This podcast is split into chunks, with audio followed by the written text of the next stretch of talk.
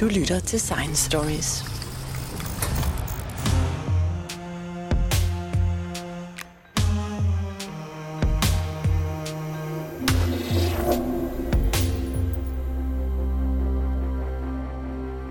Iskerneforsker og fysiker professor Dorte Dag Jensen fra Niels Bohr Instituttet fik for nylig Carlsbergfondets forskningspris, og jeg talte i den anledning med hende. Professor Dorte Dahl Jensen, du har for nylig modtaget Carlsbergfondets forskningspris. Kan du fortælle om den forskning, der ligger bag? Hvordan kom du i gang? Jamen, jeg har jo faktisk arbejdet med iskerneforskningen, siden jeg blev færdig med gymnasiet i, i 1988, øh, tror jeg faktisk det var. Så jeg, jeg har faktisk bare altid arbejdet med iskerneforskningen. Det er meget skægt, da jeg begyndte som student, så var det jo sådan et, et meget eksotisk forskningsfelt. Jeg begyndte, fordi jeg altid har været meget glad for at gå i bjerge og, og gå på isen og sådan noget, så jeg tænkte, det var lige noget for mig, hvor man kunne kombinere det at lave noget med matematik og fysik med også at komme ud i naturen. Så jeg bestemte mig til, det vil jeg læse. Men dengang, da jeg begyndte at læse, så var det jo meget eksotisk. Det var sådan noget med polarekspeditionen, og kommer den næste istid snart. Men ikke så noget, som alle folk virkelig interesserede sig for. Det var sådan, sådan meget øh, grundforskningsagtigt.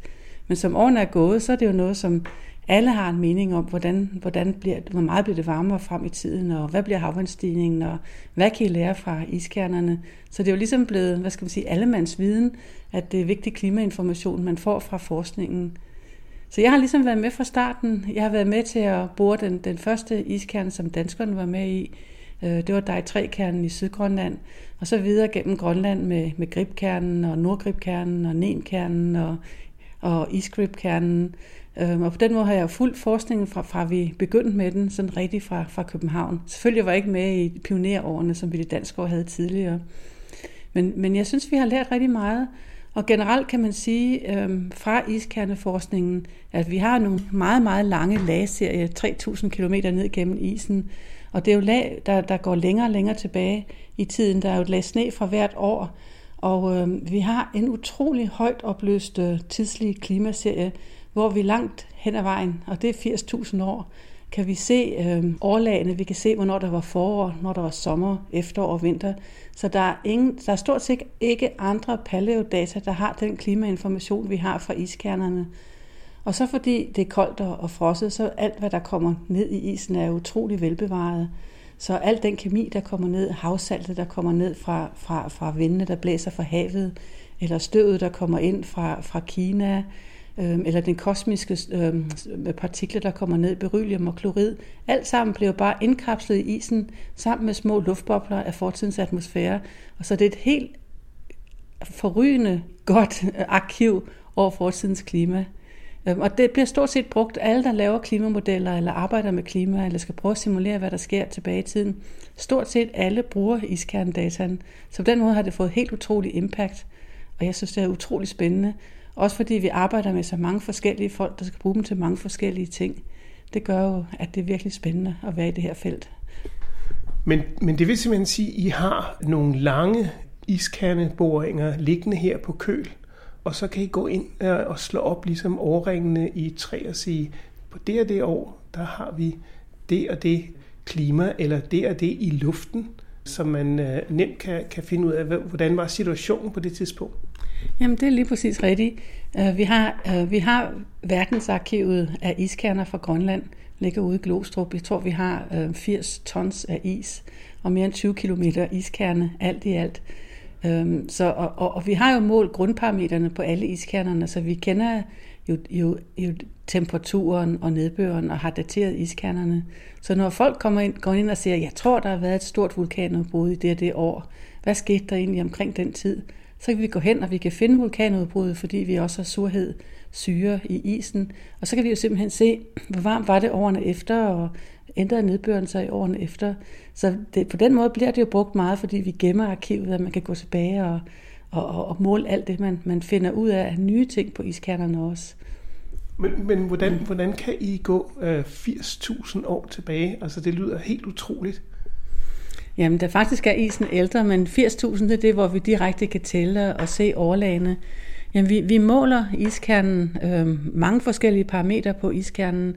De fleste af parametrene måler vi ved at lave sådan en lille tyng streg fra iskernen, sådan 2 gange 2 cm lang øh, kerner, og, den, og der smelter vi dem på en varm plade, og øh, når vi smelter dem, så suger vi vandet fra midten ind, øh, og så måler vi simpelthen rigtig mange klimaparametre.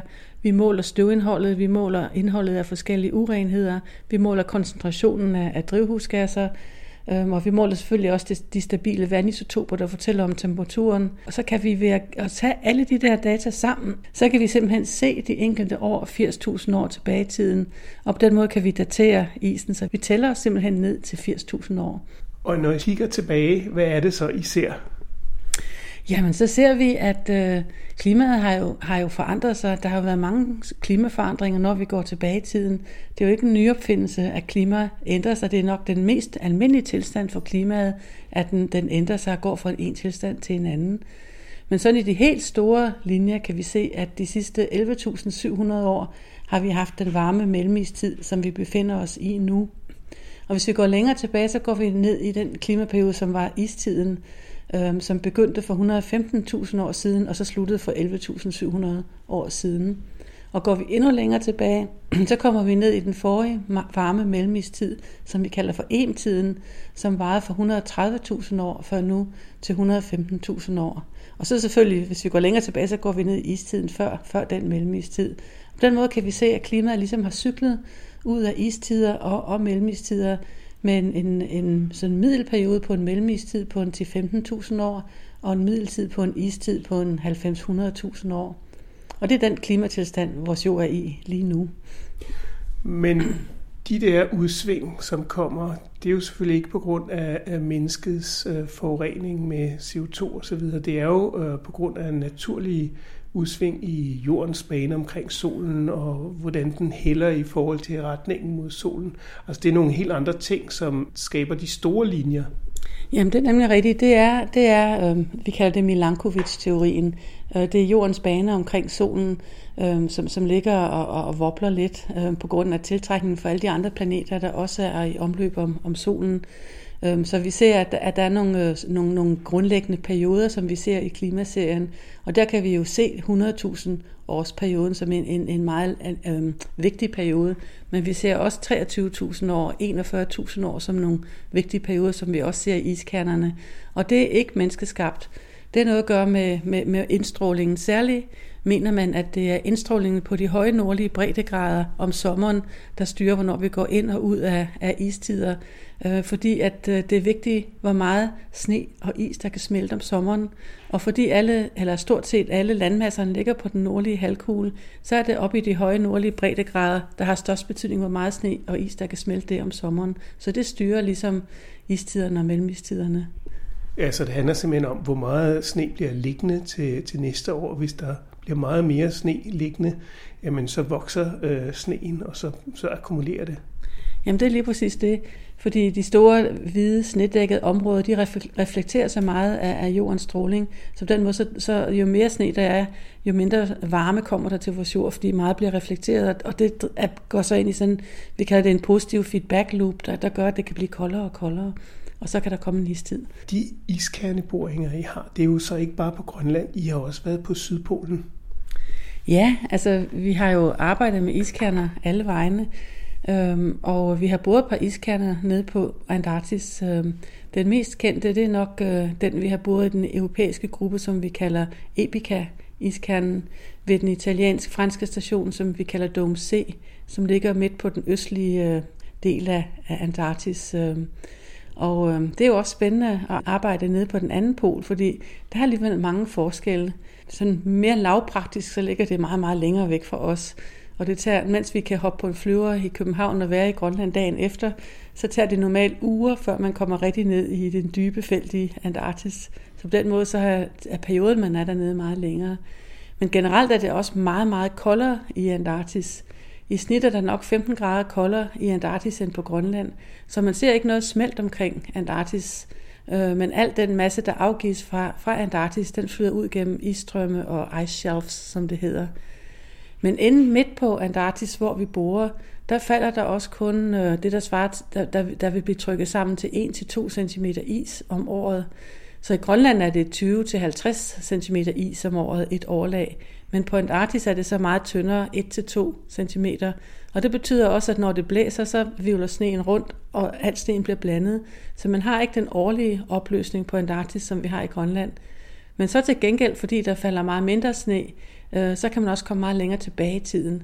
Så i Antarktis, der har vi iskanner, der rækker 800.000 år tilbage i tiden. En hel del længere end dem i, i Grønland.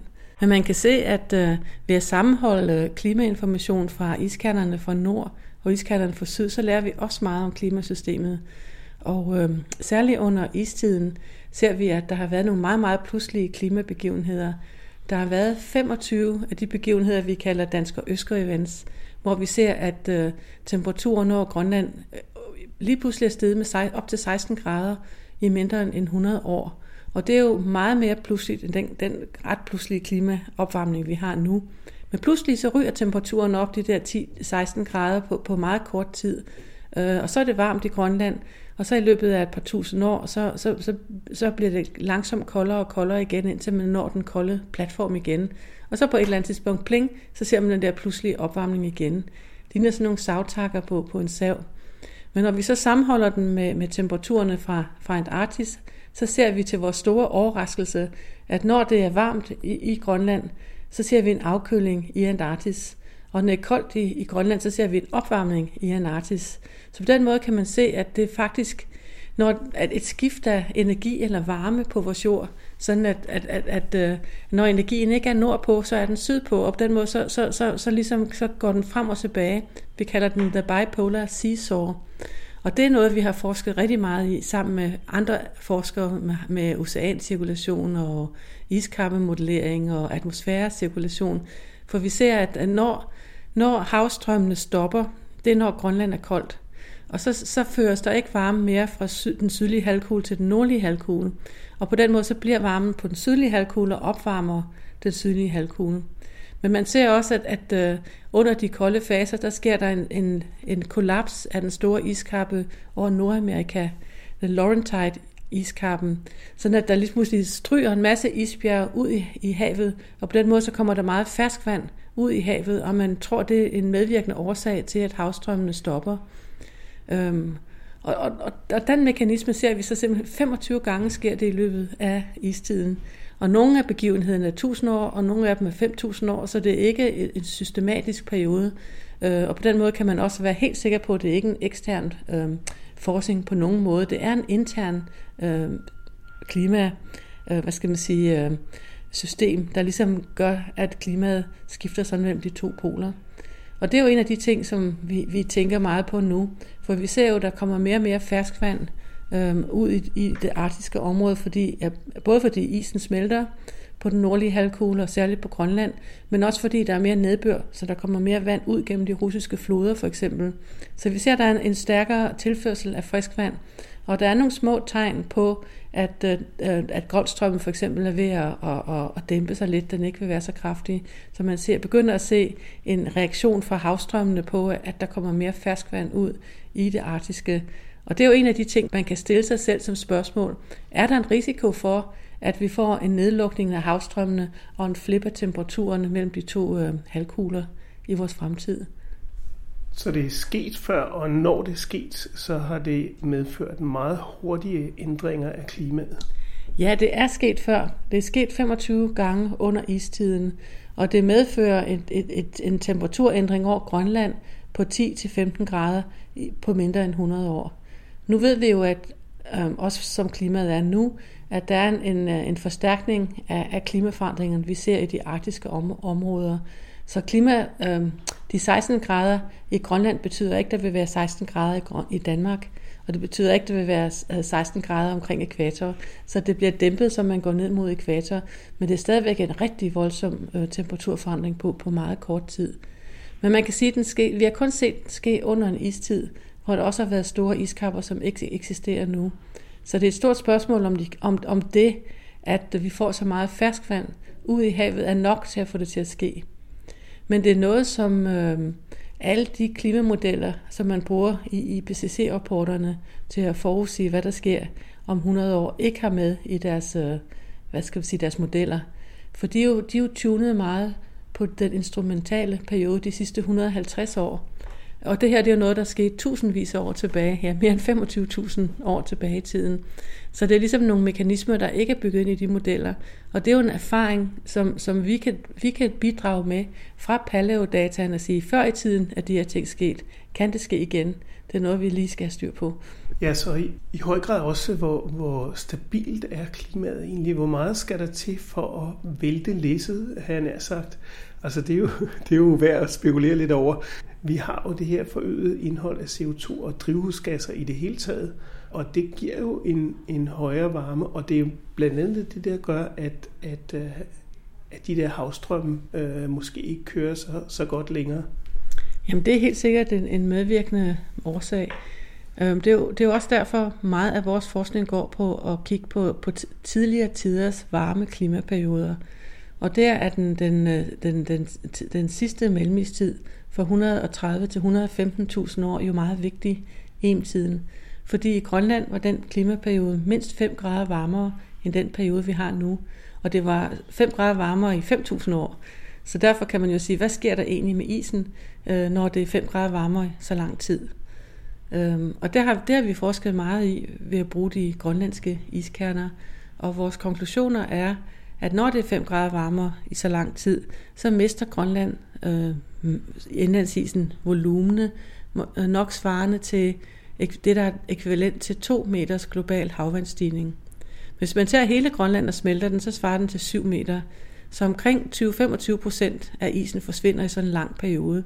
Men der er altså 75 procent af isen, der overlever. Så selvom det bliver 5 grader varmere i lang tid, så forsvinder hele Grønlands indlandsis altså ikke. Og så tager det også et stykke tid. Det tager et stykke tid, og det er jo nok et, et, et lige så vigtigt spørgsmål. Hvor lang tid tager det for, for isen at smelte? Ikke?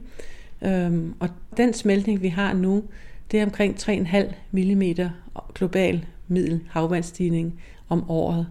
Øhm, og der kommer 1 mm nok fra Grønland, og 1 mm fra alle de små arktiske iskapper.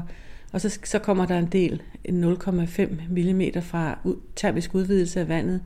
Og så kommer der nok også, øh, om, øh, resten kommer fra Antarktis og, øh, og iskapperne sydpå. Men langt det meste kommer fra de nordlige, de nordlige ismasser. Men 3 mm, det er jo ikke ret meget. Øh, og man kan sige, hvis man ser på det tab, der er fra Grønland, det er så 250 gigaton om året, siger man. Men hvis man ser på volumen af Grønlands indlandsis, så er den 3 millioner gigaton. Så bare ved at sammenligne de tal, kan man jo se, at det vil tage 10.000 vis af år for Grønlands indlandsis at smelte med den ret, der sker nu. Ikke? Men når det så bliver varmere, så vil der kunne smelte mere fra Grønland. Øhm, og det er, jo, det er jo faktisk noget, man kan regne forholdsvis godt på, for vi ved, hvor meget energi vi modtager på vores jord, og vi ved, hvor meget energi der skal til for at smelte øh, isen. Så man kan regne ud, hvis det bliver 5 grader varmere, hvor meget kan man smelte mere. Ikke? Så man jo forventer jo, at, at Grønlands indlandsis vil smelte hurtigere og hurtigere.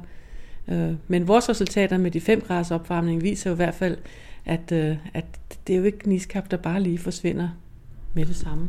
Og det tager heldigvis noget tid, men, men jeg tænker på, at der er også andre faktorer, der kan betyde noget. For eksempel, hvis, uh, hvis det bliver varmere, sådan, så der er mikroorganismer, der kan, der kan uh, sætte sig i isen og måske varme den op.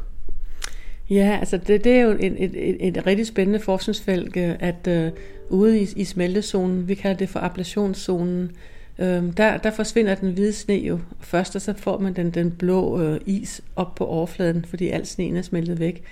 Øh, men så er der jo også urenheder, der ligger sig øh, på, på isen. Men dog er langt de fleste af de urenheder, der ligger der, det er noget, som smelter ud af isen sig selv, så det er faktisk noget gammel urenheder, der ligger her.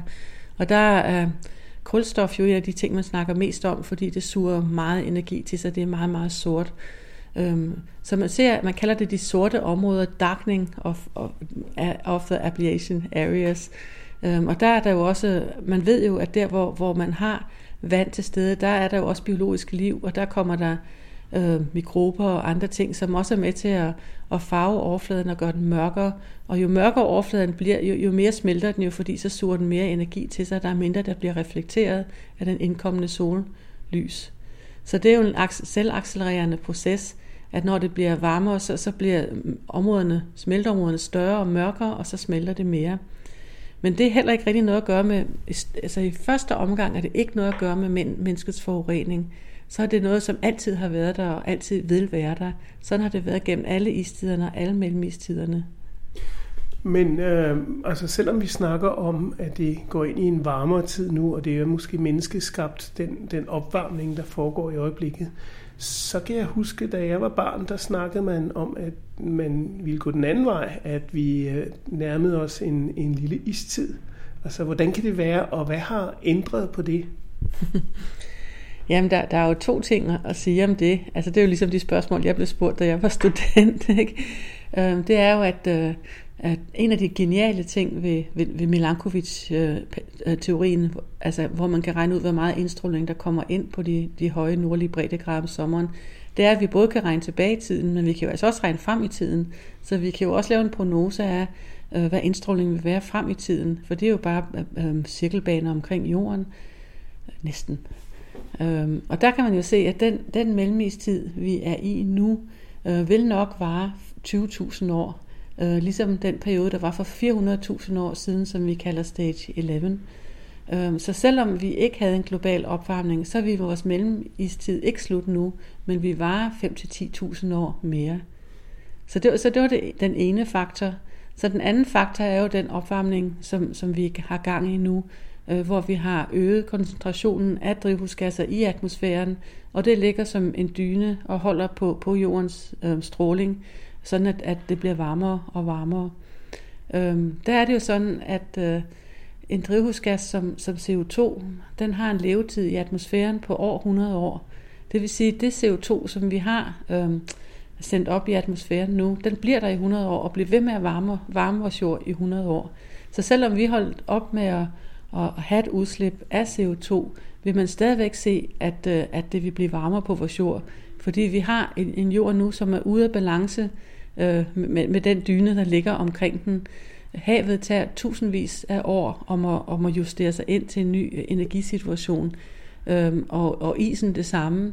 Øh, så på den måde, så vil opvarmningen jo fortsætte. Den er ikke i balance med den CO2, der er i nu. Øh, så selvom lige meget hvad vi gør, så må vi både forvente, at der sker, en op, der, der sker en opvarmning frem i tiden, og vi må tilpasse os, og vi må sørge for at, at, at nedsætte vores øh, udslip af CO2, øh, sådan at vi ikke gør det yderligere værre. Men jeg har også hørt, at, øh, at det er mere kompliceret end som så, hvis man begynder at kigge på øh, afsmeltningen af indlandsisen på Grønland. At det ikke øh, det samme afsmeltning over det hele. Det er faktisk øh, øh, anderledes på toppen, end det er øh, i siderne. Jamen, jamen det, er jo, det er jo rigtigt. Øhm, det er en hel del mere kompliceret, men vi kan jo begynde med, med afsmeltning, fordi øh, når det bliver varmere, øh, så, så, er der jo mere, så, så, så er der varmere, og så smelter der mere øh, is øh, ned langs randen af Grønlands indlandsis. Det er jo der, det smelter. Men fordi det bliver varmere, så falder der også mere nedbør ind på midten af indlandsisen. Altså der, hvor vi bor i iskernerne, der er der jo stort set altid under 0 grader, også nu. Øhm, så så der, der, der lægger sneen sig altid. Vi, vi, vi ser jo ikke, at der forsvinder masse inden midt på Grønlands indlandsis, kun at der påføres masse. Så, så ligger det der lag på lag og, og bliver trykket sammen mere og mere og flyder ud mod randen. Og så er det isen ud mod randen, der, der smelter væk. Øhm, så det første, der sker, når det bliver varmere, det er, at man sker en, en afsmeltning langs randene, sådan at randene trækker sig tilbage øh, langs kanten af Grønland, men samtidig vil indlandsisen blive højere på midten, så man får en mindre, men, men højere, måske kan man sige en mere buttet indlandsis, når, når man får et varmere klima. Og, og det betyder faktisk noget, fordi at, at, at den der indlandsis er rigtig, rigtig høj. Det er, vi snakker om flere kilometer. Ja, altså indlandsisen er øhm, i, midt, i snit, kan man sige, den er 3 km tyk inde på midten. Øhm, så man er jo oppe i højden. Altså vi er jo oppe i 2,5 til 3 km højde, når, når vi bruger vores iskerner på, på Grønland. Øhm, og der er der selvfølgelig væsentligt koldere end der ude ved kysterne. Øhm, men normalt siger man, at det er mellem 0,7 og 1 grader. Øh, det bliver koldere jo højere, når, når man går 100 meter op i atmosfæren. Ikke? Så 300 meter op, øh, det, det er jo 20-30 grader koldere, end der er langs kysterne. Men jeg tænker også på, hvordan er det at arbejde sådan et sted? Altså, og så underkøbet, hvis du arbejder både på Nord- og Sydpolen. Det må være ligesom, at der er vinter hele året der, hvor du er.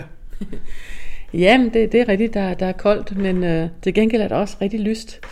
Øh, fordi vi har jo altid vi har jo solen op på himlen hele døgnet rundt, når vi arbejder inde på indlandsisen. Øh, så, så på den måde, så er der utrolig lyst, så vi har jo ikke det der grå øh, regnvejr, vi har hjemme i Danmark tit.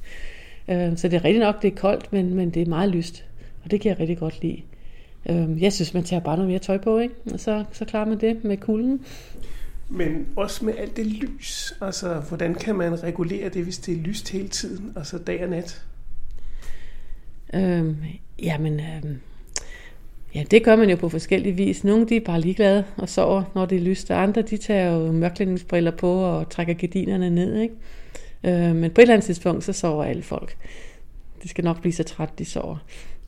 Okay, så det betyder ikke, at, at folk går rundt med hver deres døgnrytme, men, men at, man, at man simpelthen øh, regulerer sig efter på det tidspunkt, man spiser eller sådan noget lignende? Jamen, det er stadigvæk, der er stadigvæk mørkere, eller, altså lyset er stadigvæk, solen står lavere, kan man sige, om natten end om dagen, så der er lysere om dagen. Øh, men vi er jo en stor lejr, vi er en 30 mennesker i lejren af gangen, øh, og vi arbejder jo sammen i teams, øh, både med at bore iskernerne og med at måle på iskernerne, øh, hvor vi er nødt til at arbejde på samme tid. Vi har også en kok med, som laver fremragende mad, så det er bare med at, at være klar klokken 1 og med, til frokost og klokken 7 til aftensmad, og alle de ting, de er med til at, at holde døgnet på den, på den rigtige tid. Noget af det, jeg synes, der er især imponerende, det er, at uh, I finder jo resultater, som I på ingen måde venter, og som lige pludselig uh, vender op og ned på det hele, og for ikke så forfærdelig lang tid fandt I jo faktisk uh, resterne af en skov på Grønland. Jamen, det er jo en af de ting, der gør det så sjovt. Jeg tror ikke, jeg har været med til en eneste iskandeboring, hvor vi ikke har fundet et eller andet, vi ikke havde regnet med. Øh, men men øh, vi har, nu har vi ved flere af vores øh, iskandeboringer helt nede ved bunden, hvor vi, bor, vi skraber på det materiale, som ligger under isen, har vi fundet direkte små makrofossiler, små, små, små øh, grene og pollen og, og blade, der er totalt velbevaret, der viser, at der på et eller andet tidspunkt har der ikke været en iskap her, men der faktisk har, har været en skov og en tundra. Øhm, så vi finder simpelthen resterne af den tundra nede i bunden. Og igen, særligt de steder, hvor det har været frossen hele tiden nede med bunden, er det utrolig velbevaret. Så på den måde så kan vi, kan vi se på, hvad var det egentlig for en skov, der stod her, øh, før Grønland var dækket af is. Og der kan vi se, det er det, vi kalder en borealskov, øh, som vi finder i, i Nordsverige, og vi også finder i Sydgrønland og i, Kanada. Så det er ligesom den første skov, der kommer, når, når der er isfrit. Øh, vi finder rester af enebær, vi finder rester af piletræer, vi finder små fyrtræer, vi finder alt det, som hører til en, en boreal skov og birk. Øhm, det er jo utroligt spændende, ikke? Så det viser jo i hvert fald helt, helt klart, at der var et tidspunkt, hvor Grønland ikke var dækket af is. Og der kan vi jo gøre to ting, og det er vi godt i gang med nu. Det er først kan man sige, hvor varmt skal det egentlig være, før den her skov kunne leve. Øh, for man ved jo fra alle de steder, hvor skoven står, øh, hvis jeg nu kan huske det ret, så tror jeg, at der skal være varmere end øh, minus 17 grader den koldeste måned om vinteren, og det skal være, det, det skal være 10 grader varmt om sommeren, for at skoven kan bestå. Og der kan man jo så sige, okay, vi ved jo, hvor koldt det er på overfladen af isen nu. Hvis vi nu fjerner isen, og så vi lader lad, lad landet opløfte, kan vi jo regne frem og tilbage, øh, hvad temperaturforholdene var, hvis det var nu. Og så kan vi se, at det skal have været omkring 10 grader varmere, for at den skov har, har stået der. Så på den måde kan vi jo også sige, okay, 5 grader under en tiden, det var ikke nok for at få isen til at gå væk. Men hvis det nu er 10 grader varmere over Grønland, så tror vi faktisk på, at isen kan, kan være, være smeltet helt væk, øhm, og vi kan have en, en landhævning og en, og en skov, der står hen over Grønland.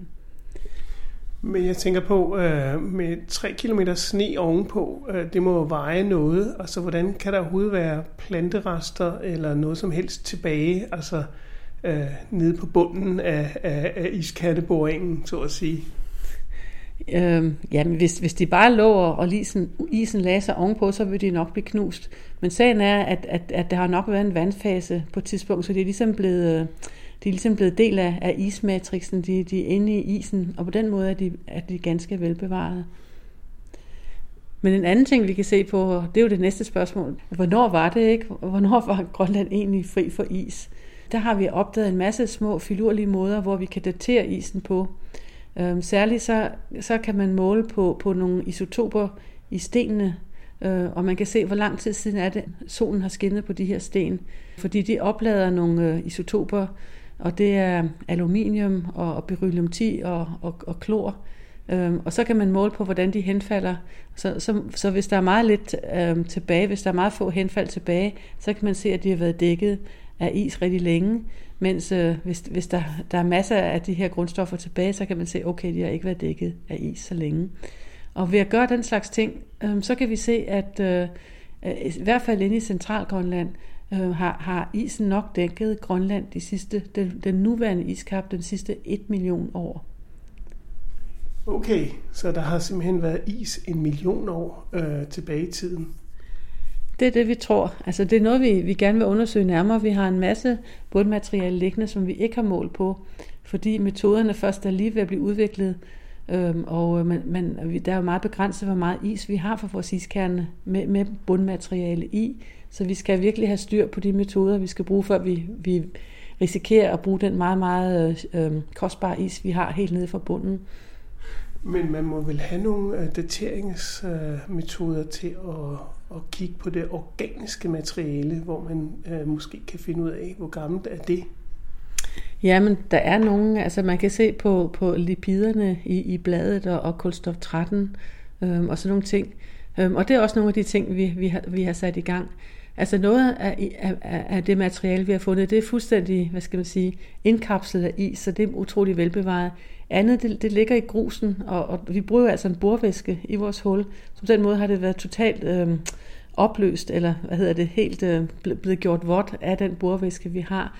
Øh, og den har jo også nogle organiske komponenter, så på den måde så gør, har vi ligesom forstyrret systemet en anelse ved, ved at bore iskernerne, og det gør det lidt sværere. Men det, der er helt fantastisk, når vi ser på dem, det er, at de så er så utrolig velbevaret, at de små blade og de små kviste stadigvæk er det er som om, vi, vi, man kunne tage dem op i hånden i en skov i dag. Men øh, nu har du fået en stor pris. Øh, hvad skal du bruge alle de mange øh, penge til? Øh, de skal jo det meste af det gå til forskning. Ja, jeg ved, jeg ved lige, hvad jeg gerne vil bruge dem til. Øh, fordi jeg har jo også en stilling i Canada, i University of Manitoba i Winnipeg. Og der er jeg i gang med at, at, at lave et projekt, hvor vi skal bore den næste iskerne, øh, op i Arktis, Kanada på en ø, som hedder Axel Heilbergs øh, ø, og der ligger en iskap, der hedder Müllers iskappe, som er omkring 700 meter tyk. Øh, men den ligger lige ud til det arktiske ocean, og ved at bore en iskern der, så kan vi kortlægge, hvor meget, hvordan havisdækket har været tilbage i tiden. Og det er jo også meget, meget nyttig viden nu, hvor vi skal se på, hvad sker der med vores havis frem i tiden. Smelter det hele væk? Er der ingen chance for, at det kommer igen? Og det er et projekt, hvor jeg har samlet en masse kanadiske øh, universiteter, så vi kan gøre det sammen. Øh, men, men Danmark skal selvfølgelig også være med, og det er også de danske bor, der skal bore iskernen. Øh, og, og vi har ingen budget lige nu til at, at, at ligesom køre den danske forskning omkring det, så det det, pengene skal bruges til, at kunne, kunne lave dansk forskning på den, det, det kanadiske øh, iskern, der kommer. Det lyder rigtig, rigtig spændende. Tak skal du have, professor Dorte Dahl Jensen. Jo, tak skal du have.